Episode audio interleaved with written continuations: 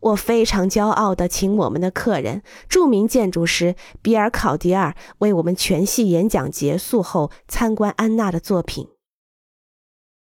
安娜的设计工作室是一个豪华的房间，是由位于华盛顿特区的美国最高法院大楼的设计师加斯吉尔伯特1916年设计。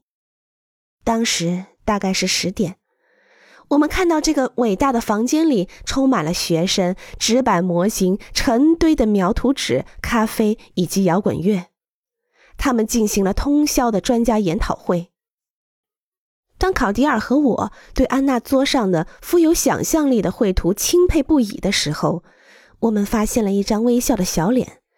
他在床上向我们打招呼：“嗨。”他是安娜的儿子，现在三岁了。